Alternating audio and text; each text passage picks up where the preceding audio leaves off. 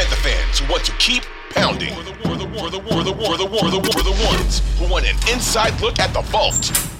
This, this, this, this, this is Views from Mid Street. Now, here's your hosts, Lonzo Wrightsell and Rob Brown.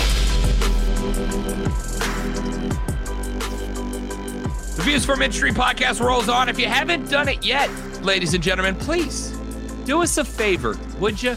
Make our days heart signed with the hands and click the subscribe button for the Views from Mid Street podcast wherever you get your podcast. Stitcher, Spotify, Apple, iTunes, Google Play, or for free on the Odyssey app. Click that subscribe button so you don't miss an episode of the Views from Mid Street podcast. Ladies and gentlemen, let's get into, Lonzo, what I think is going to...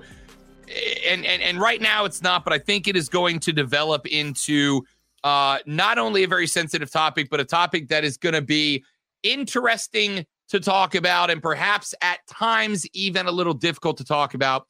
Right after the announcement that Frank Reich would be the next head coach of the Carolina Panthers, there were two messages that went up within a handful of hours. The first was a post that went up from the law firm that represents uh, Steve Wilks, the, the young man who did not get the head coaching job. Uh, that post went up and said, and I'm not going to quote it, A, because I don't have it directly in front of me, uh, and B, because it's very long, but it basically and effectively said, we feel like Wilks should have gotten the job. Wilks did a good job during his time as the H C, and we believe he would have done a great job as H C.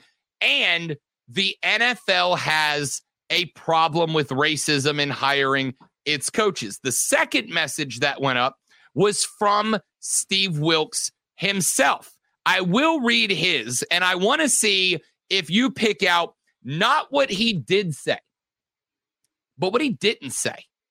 In his post, he said, quote, "The sun rose this morning, and by the grace of God, so did I. I'm disappointed, but not defeated. Many people aren't built for this, but I know what it means to persevere and see it through. It was honor, an honor for me to coach those men in the Carolina Panthers locker room as the interim head coach.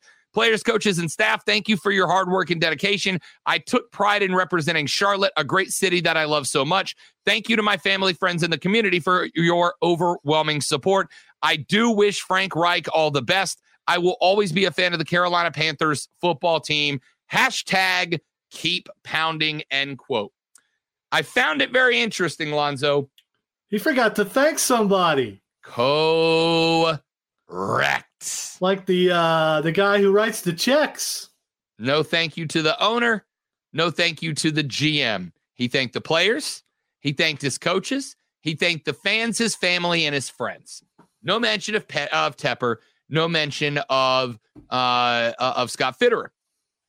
And for him to leave them out at the same time that his attorney came out and said, hey, this was a screwed up move.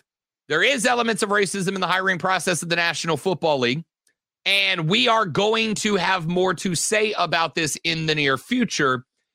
Uh, I don't know that there is litigation coming. And frankly, if we're being honest, then I'm not an attorney, nor did I stay at a Holiday Inn Express last night. I don't know that any litigation could even be successful that was brought against the Carolina Panthers. What I do know is that last year or two years ago, the Miami Dolphins got elevated into a similar situation. They were going for their new head coach. Brian Flores had been a member of the organization. There was some stuff that happened away from the locker room, or is alleged to have happened away from the locker room. Brian Flores did not get the head coaching job. In fact, he wasn't even brought on as a coach, uh, ended up leaving Miami. And there have been thoughts of and first acts on litigation in that case. I don't know if there is going to be any brought against the Panthers. I will say this. I think Frank Reich is a better coach than Steve Wilks, and that is coming from somebody who has been advocating for Steve Wilks to get the job for some time. I think Frank Reich becomes a better option, and I think Frank Reich didn't become an option until later in the process. Do I think that there is some element of racism when it comes to black coaches in the National Football League? Completely, entirely, and fully, yes, I do. But I think the reason that these discussions are so difficult to have is that you, you end up with situations like this one, where we have asked a number of, of friends of ours and media members within this organization or, or that cover this organization over the past twenty-four hours, do you think Reich was a better option than Wilks? And most everybody, with a couple of rare exceptions, has said yes. The only thing I hate about this situation is that because of a problem that I do view as real in the N F L, racism and hiring practices for the coaching positions, I do believe that is real, but it crosses over with a situation where I also feel Frank Reich was the better option for the future and long-term success of the Carolina Panthers. The problem is there are going to be people on both extremes of this, of this discussion. And if litigation gets brought by the Steve Wilks camp against the Carolina Panthers, the Panthers, to a large population of people, are going to be viewed as bad guys for making the decision that they made, even though the overwhelming majority of us that cover the team truly believe that Frank Reich was a better option as H C. It is, uh, it's such a touchy subject. It's really hard to address. In the end, to me, I think you judge someone on their character and you judge someone on their record. We don't know what the interactions were between Tepper and Wilks.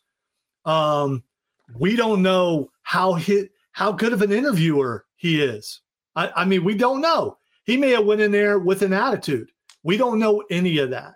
What we do know is, as a coach, he was inconsistent.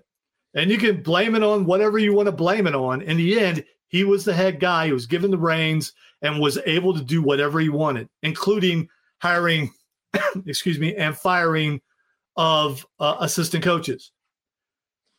He would look good one game, look bad the next game. Look good one game, look bad the next game.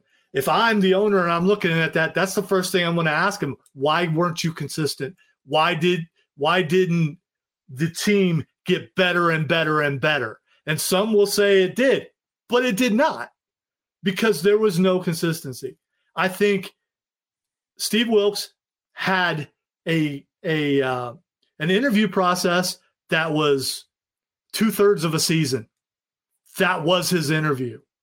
If he wins the N F C South, he's the coach. He didn't do that.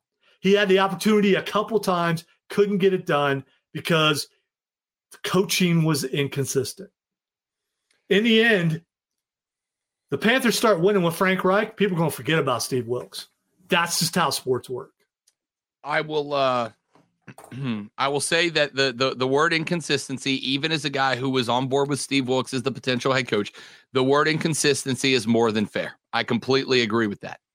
I will make to some degree the argument that taking over Matt Rule's team with Matt Rule's coaching staff, uh, I think he did a good job. I think he navigated us to a good spot with the tools on hand. But I would also argue that when I look at a game like the game against Detroit, where we look like a dominant N F C football program, and then two weeks later, I look at the game against Tampa Bay on the road where we just got it handed to us. We saw what we were capable of against Detroit. And don't sit here and try to tell me that Tampa at eight and nine was somehow that much better than Detroit. We saw what we were capable of against Detroit, and then we turned around and just screwed the pooch against Tampa. I agree with you that that was a bad look for Wilks, right? I agree with that entirely. I also agree, like I said, the other side of the coin. I look at what happened with Steve Wilks in Arizona, where he took over. He got one year as the head coach. He was told who was going to be his quarterback, not allowed to get one. He was told what his roster was going to look like, not allowed to build it. He got one year. He got canned. They brought in Kliff Kingsbury. Now, same argument. Kliff Kingsbury came in. Kliff Kingsbury had some success at Arizona up until this year when he got canned. And trust me, they didn't can Kliff Kingsbury because they suddenly think he's a bad coach. They canned Kliff Kingsbury because he and Kyler Murray butted heads, and they got too much money wrapped up in Kyler Murray not to make Kyler Murray happy with the situation. That's why he's gone. But it is fair to ask the question, why did Wilks not get a second year? Why did Kling, uh, Kliff Kingsbury get one? There are plenty of times and situations where I think it's absolutely fair to ask questions about diverse hiring practices in the N F L.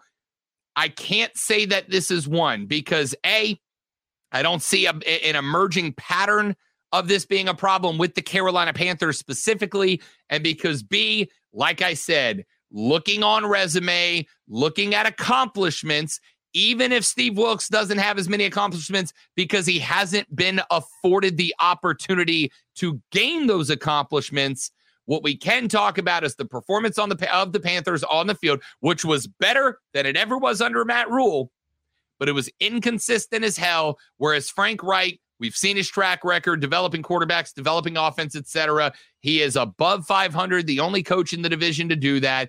I do think there is a problem with the N F L's hiring practices, but I truly objectively feel like Frank Reich was the better hire for the Carolina Panthers, and that is why I'm going to be very, very interested to see if Wilks' attorneys do file litigation against the Panthers or the N F L, and hear what that conversation looks like moving forward.